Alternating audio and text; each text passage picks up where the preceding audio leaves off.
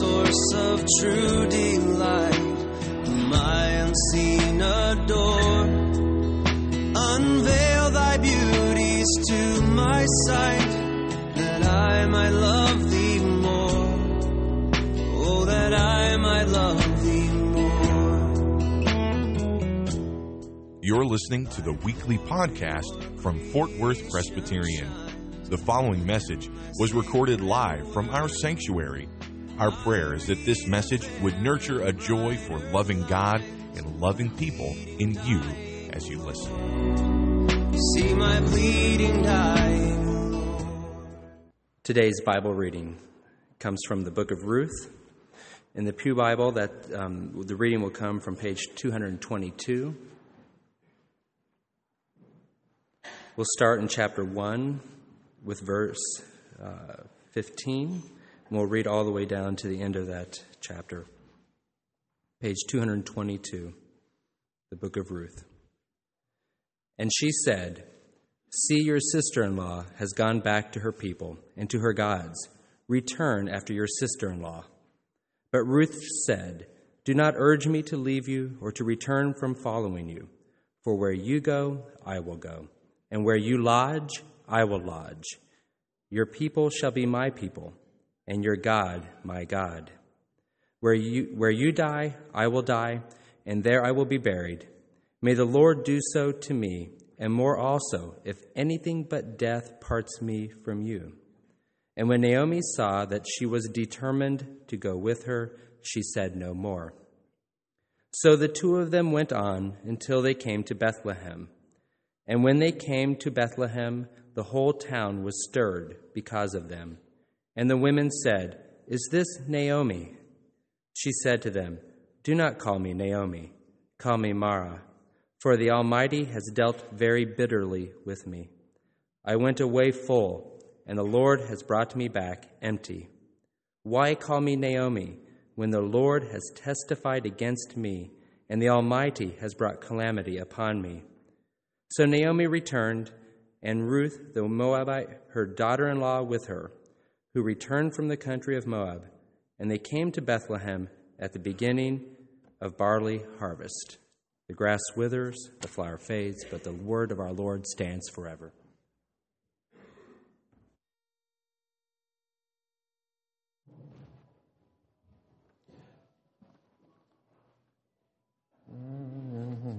Let's uh, let us pray. Father, we come to your word needing your grace, the grace of your Holy Spirit, to bring this word to our hearts and apply it to our lives. Lord, you are our only hope, even as we come uh, to your word. Thank you that you mean to equip us, you mean to train us, you mean to transform us, you mean to grow us in our faith, to grow us in our trust, to grow us in our love, to grow us in our hope, grow us in being able to deal with the great difficulties of this world in which we live. Oh, bless us, Lord. We trust in you. Amen. If you have the outline, we're going to touch on that here in a bit. Uh, I hope it'll help explain a little bit of this passage. We're going to focus on uh, verses 19 and following. And if you've got uh, your Bible or you'd like to take the Pew Bible, it would help certainly to uh, look at the passage as uh, we talk about it.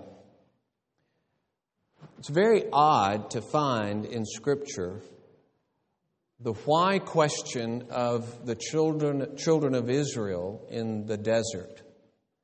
And basically, because they asked why, they ended up a whole generation dying over a 40 year period. So, from that incident, you'd think, boy, don't ever ask why. Just don't ask why. And yet, we have the Psalms full of people of faith asking why. That set forth as an example to us of how we should worship, putting in our mouths as the hymns we should sing to ask Why?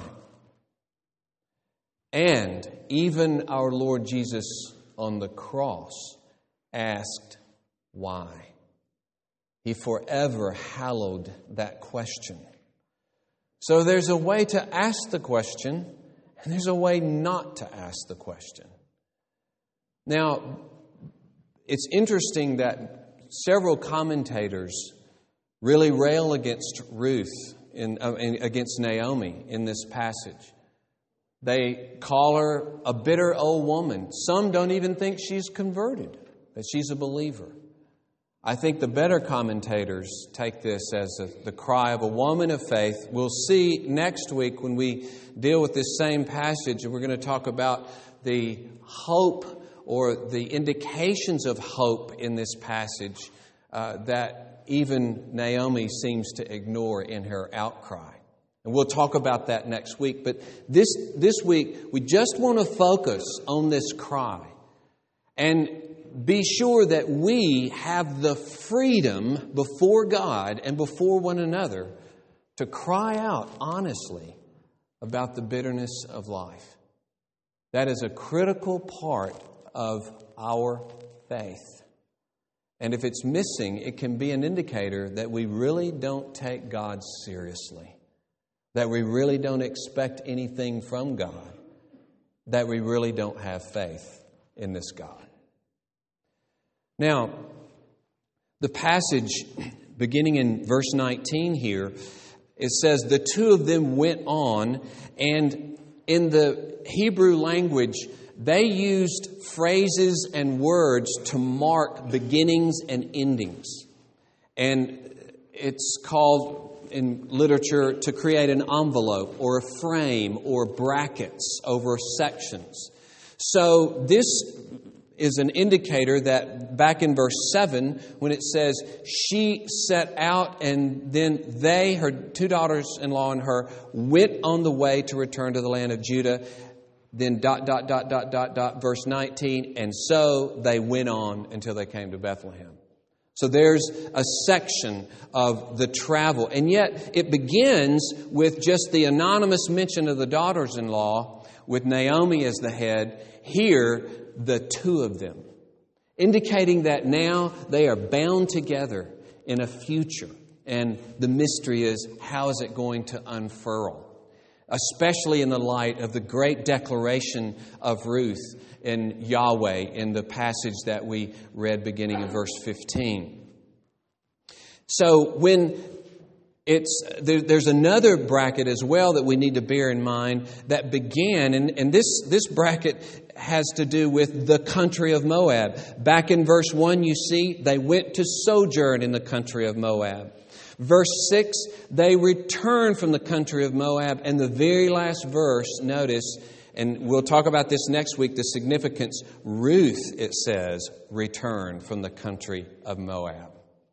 That's very significant, and we're going to look at that next week. But you see, the whole thing could be described in a sense the, the Moab tragedy, the, the loss at Moab the Moab episode, the stage is set in Moab because now the problem is uh, in Act 1 is established, the emptiness of Naomi, and now we're going to see how it's resolved in chapters 2, 3, and 4.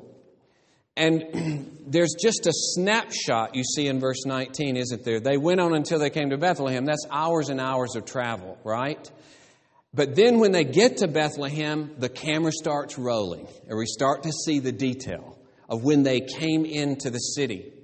And it describes the whole town, the whole city, but then when it says they said, it's feminine. So uh, the, the good way to translate it is uh, as Bush says, when they entered Bethlehem, all the women of the town buzzed with excitement because of them, saying, Is this really Naomi? And the emphasis is Naomi.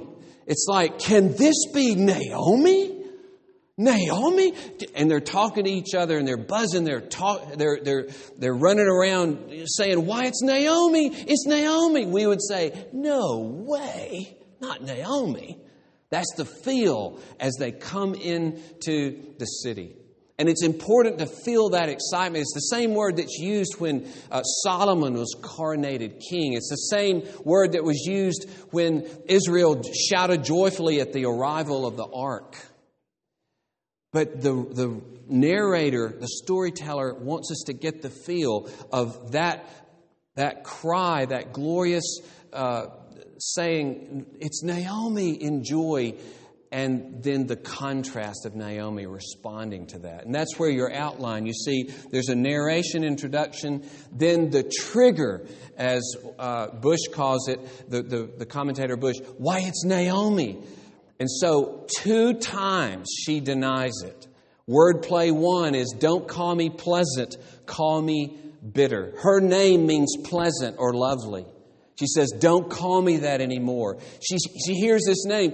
It's pleasant. Pleasant is here. Pleasant's here. Don't use that word anymore with me. You know, names describe the character of a person. They describe the whole meaning of a person's life, the whole destiny of a person. As Abraham's, Abram's name was changed to Abraham, or Pete, Simon was changed to Peter. It's as though she says, I need a name change because my name is not lovely anymore. It needs to be bitter. And so it was a mockery, a ridicule of her name. Stop the celebration. This is, this is ridiculous. It's like the Desire Street projects in New Orleans that were that began to be built in 1949 under Title III, the federal program Title III. And these projects were built cheaply. They were wooden structures with brick veneer. The, the area was cut off with canals and, and railroad tracks on all four sides. It was isolated. It was very expensive to repair these buildings. The place just began to crumble over the decades. Until the 1990s, it was the most dangerous uh, projects in the United States. And friend, a friend of ours, Mo Leverett, was ministering in this area, and we spent a couple of nights down there with him.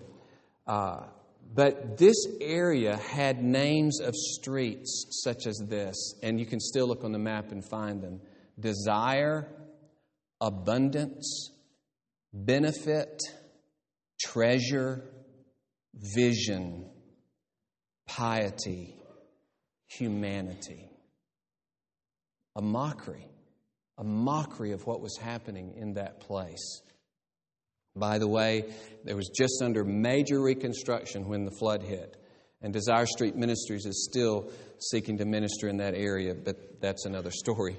Um, you see, you'd, you'd say, don't call it desire anymore. It's not desire. Call it destruction. Call it murder.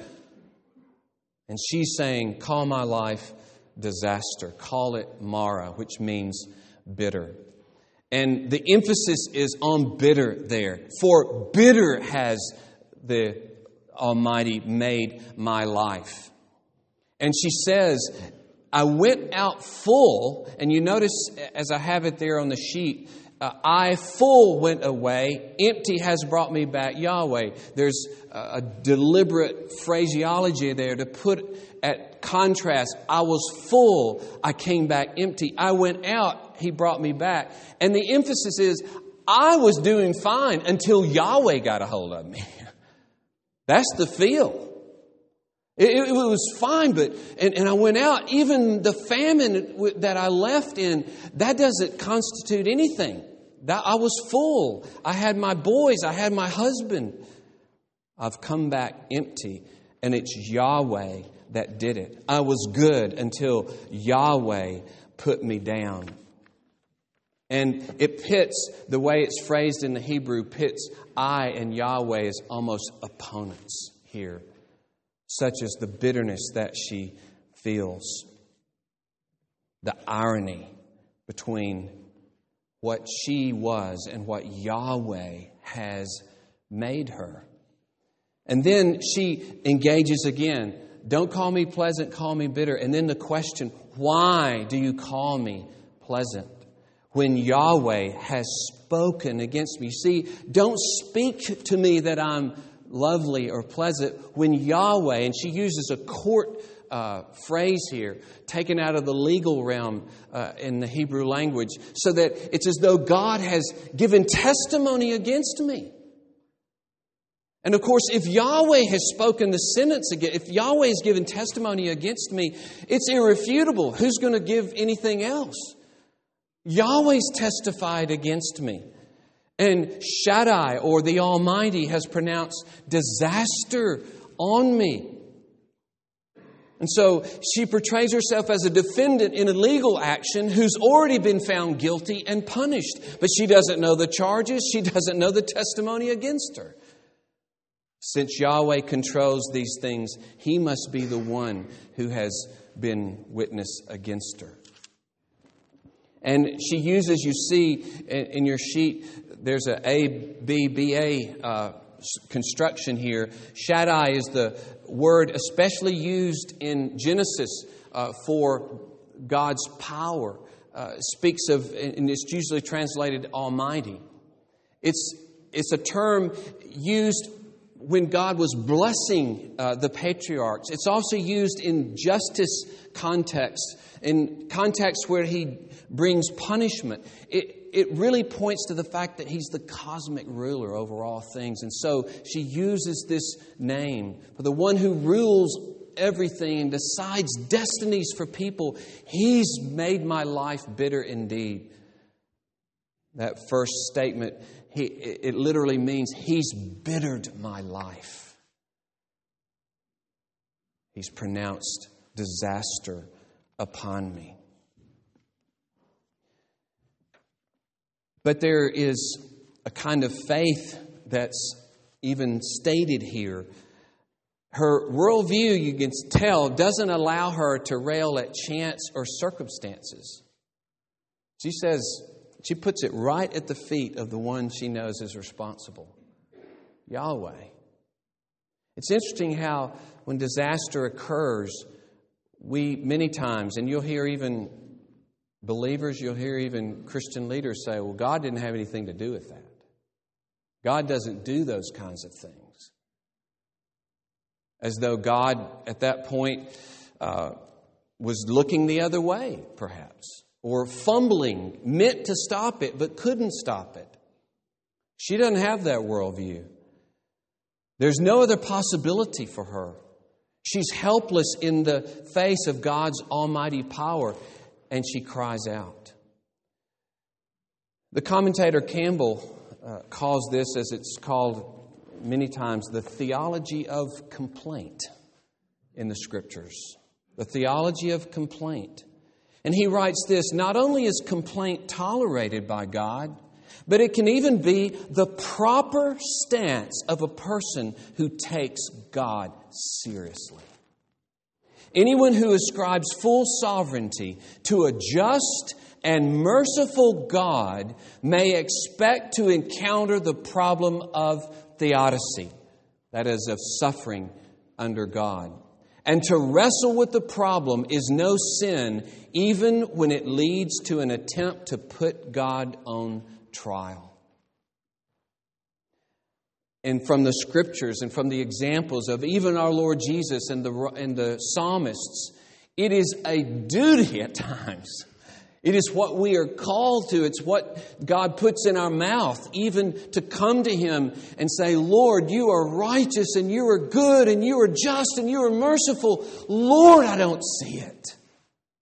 I don't see it. See, that takes Him seriously instead of, yeah, I knew, I knew it would happen that way. You, you, you can't expect anything to turn out right. You ever said that?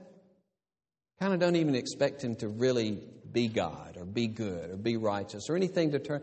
It's just, que sera, just let it go. You don't see that in the scriptures. You see people taking God seriously. The freedom of a faith that ascribes full sovereignty to God. And she takes God so seriously that, as Job did and as Jeremiah did, she openly voices her complaint. Her honesty and her forthrightness before God. And I think one of the keys to learn to cope with the pain and uncertainty of life is to talk about who is involved, and that is God Himself. Don't shy away from that. Don't, you know, think, I just can't attribute this to God. No, it is in His hands. It is not an easy thing to do. As Atkinson writes, Naomi knows that the Shaddai, the Almighty, with whom she can leave her bitterness, is also the Yahweh who has brought her home as well.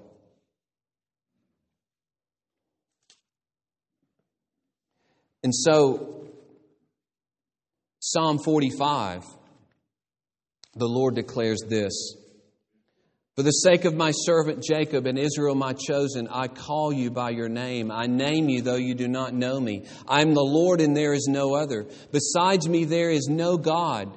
I equip you, though you do not know me, that people may know from the rising of the sun and from the west that there is none besides me. I am the Lord, and there is no other.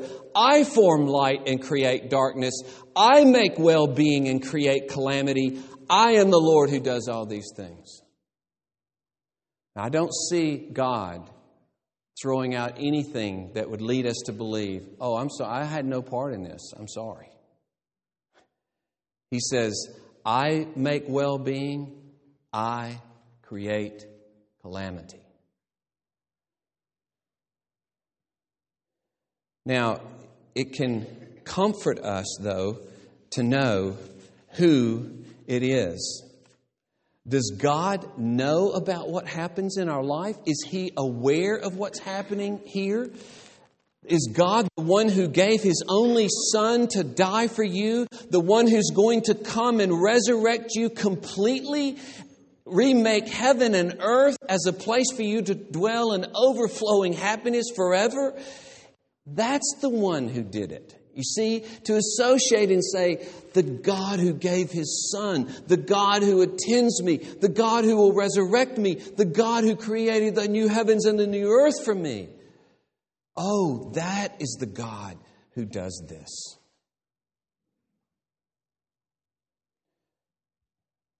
And so we have to be careful that we deny the very sovereignty of God and that's why, because they believe in the sovereignty of God, the writers ask why.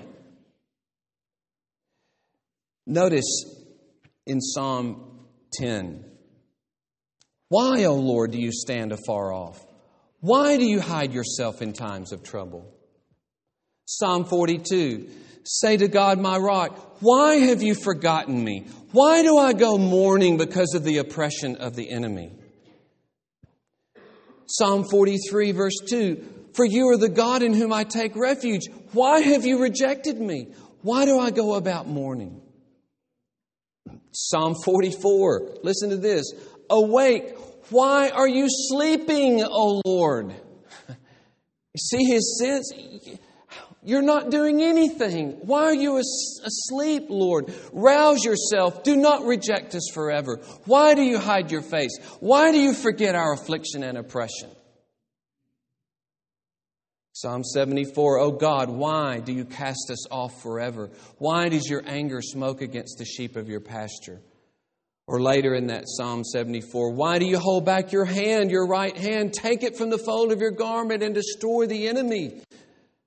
Psalm 88 Why do you cast my soul away? Why do you hide your face from me? And of course, Psalm 22 My God, my God, why have you forsaken me? The very words Jesus adopts for the cross. Jesus himself. And we don't need to lessen that and say, well, he really wasn't confused. He really wasn't crying out to his own father, whom he knew so well, Why have you forsaken? Yes, he was. And he was falling in line with the believing, expectant cries of his people who long for God to show forth his righteousness. And so Naomi falls in line with all of these believers in, to say that God Himself has done this thing. This is the biblical mindset. Was God sovereign in bringing the famine to start with in Ruth chapter 1? Was he, was he sovereign in taking my husband and two sons? Did God have anything to do with that? Of course. Was God standing by helplessly? Whoa, whoa, whoa, whoa, wait, wait, wait a minute, Satan. You've gone just a bit too far in killing this person. I'm really getting upset at what you're doing because many people attribute these things. Oh no, God didn't do that. It was Satan that did it. Or was God absent? Did God come on the scene saying, What in the world is going on? I turn my back for a minute and look what happens. Is that God? You see, that God is involved is our only comfort. It is our only comfort that He is in the middle of what is happening in our life, that He is bringing it about purposely in our life. Robert Leighton, writing, he's a 17th century Puritan writer, writing to a very depressed woman, he says this I bid you vent your rage into the bosom of God.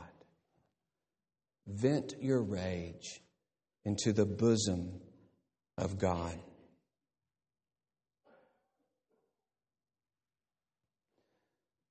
And you see, the glorious thing is that when God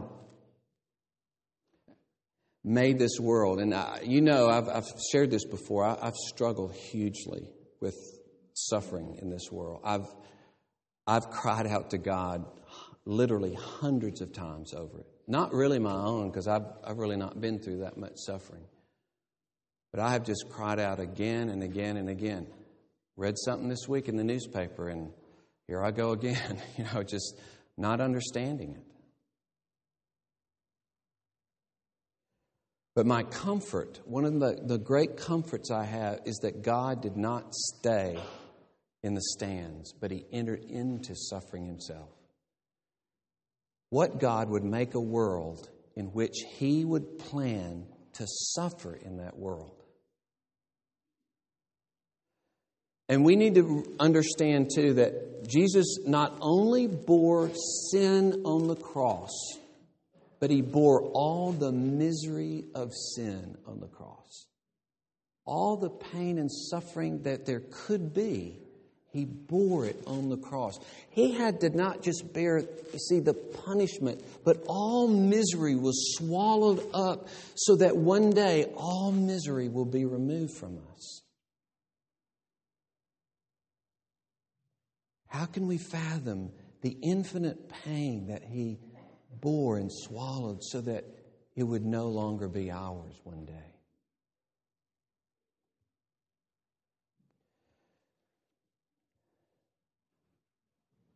Hannah was faithful. Anybody doubt that? She wept bitterly for Samuel 1. Mordecai, a man of faith in Esther, cried out with a loud and bitter cry. So, this assumes, you see, a positive view of God. It assumes God is just and good. And so it will not rest and, brothers and sisters, there's a sense in which we ache and long for that final day of Christ coming and for all things to made right, be made right, and we cannot stop thinking about it. We cannot rest until that day comes. We cannot rest until Christ is vindicated, until righteousness prevails in this world. And the writer uh, Peter was talking about Lot who suffered daily because of the atmosphere in which he lived. And there is that sense that whereas we have a peace that passes all comprehension, we have the aching of Romans 8, looking for the day of the freedom of the children of God in the presence of God. I just want to address in a final moment here that if you don't know the Lord Jesus Christ, The scriptures teach that there is a misery of this world because we are cut off from God and we're not in fellowship with God. But that misery will finally usher into an absolute misery. Even now, you at least, every single thing you enjoy is because God is still, His goodness is still present with you. And still, He has mercy upon you. Even if you turn your back upon Him. You probably ate yesterday, you have clothes on your back, you have heating and air conditioning, you have shelter, you have many, many benefits that you couldn't even name. All of these are because God has not cut you off completely. But the scriptures teach us that this affliction and misery, this world that's mixed with good and misery, will one day be all misery in the final judgment. And all the goodness that you enjoy, you will be cut off from forever. Because the goodness of God's presence will be forever gone. And so C.S. Lewis would say that the misery and pain and the the natural calamities, etc., anything that happens in this world is a red light. It's a sign to us that all is not right. And it is just a foretaste.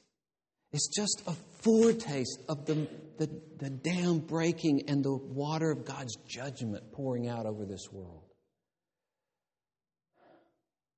Please don't have in your mind, well, one day my suffering will be over in some kind of cloudy, nebulous idea that everything will be okay when I die. It will not if you don't know the Lord Jesus.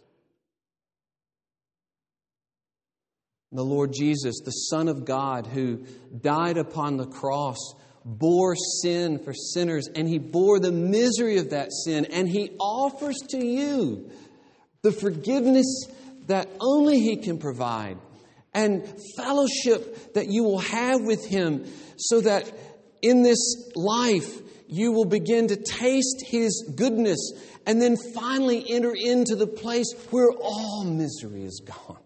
God is so against our misery and pain that one day it will all be gone. There will not be one scrap left. He hates it infinitely more than you do. Infinitely more. If He uses it in your life, if He uses it to cause you to become more like Christ and to make you a greater, greater instrument in His hand to do good to others, it doesn't mean that He takes joy in the thing itself.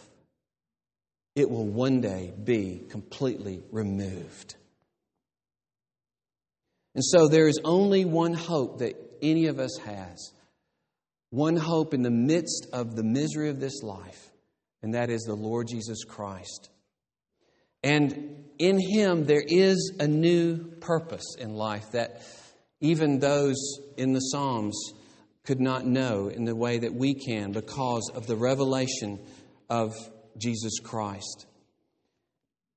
There's a purpose that we have in everything, as Paul says, to live to the glory of this Lord Jesus Christ and to be conformed to Him more and more in all that is happening. So, in the midst of our honest cries, we fellowship with one who himself has entered into far worse suffering and misery and is able to, to meet our needs, as the writer of Hebrews says, and to come to the aid of those who suffer because he has suffered in the same way. The psalmists didn't have such a one. God has come to us.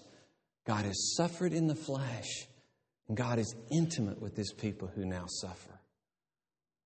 So, in the midst of our honest cry, we at the same breath, in a sense, can say, Oh Lord Jesus, you are with me in my suffering. Let us pray.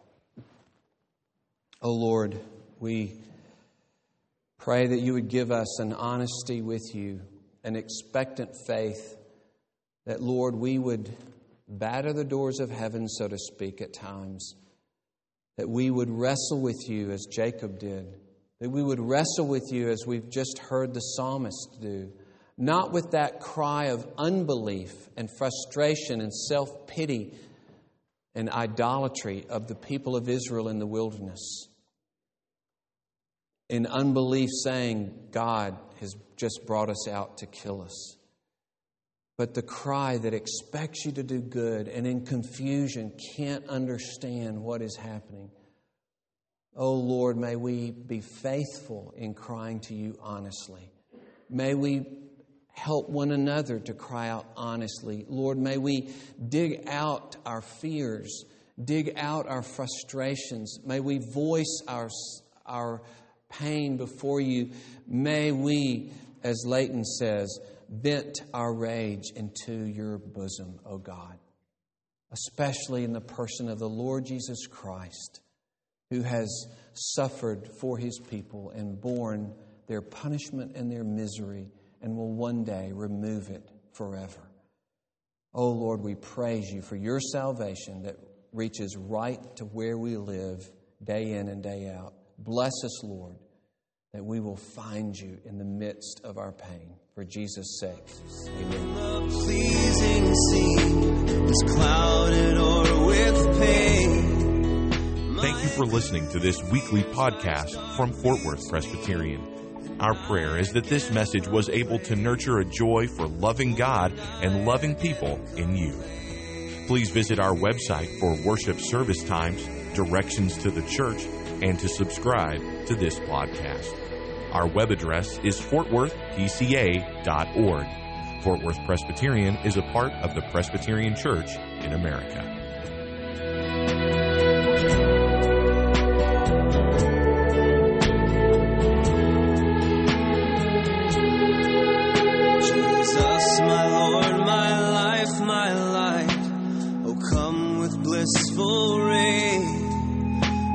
grading through the shades of night and chase my fears away. Won't you chase my fears away? Then shall my soul with rapture trace the wonders of.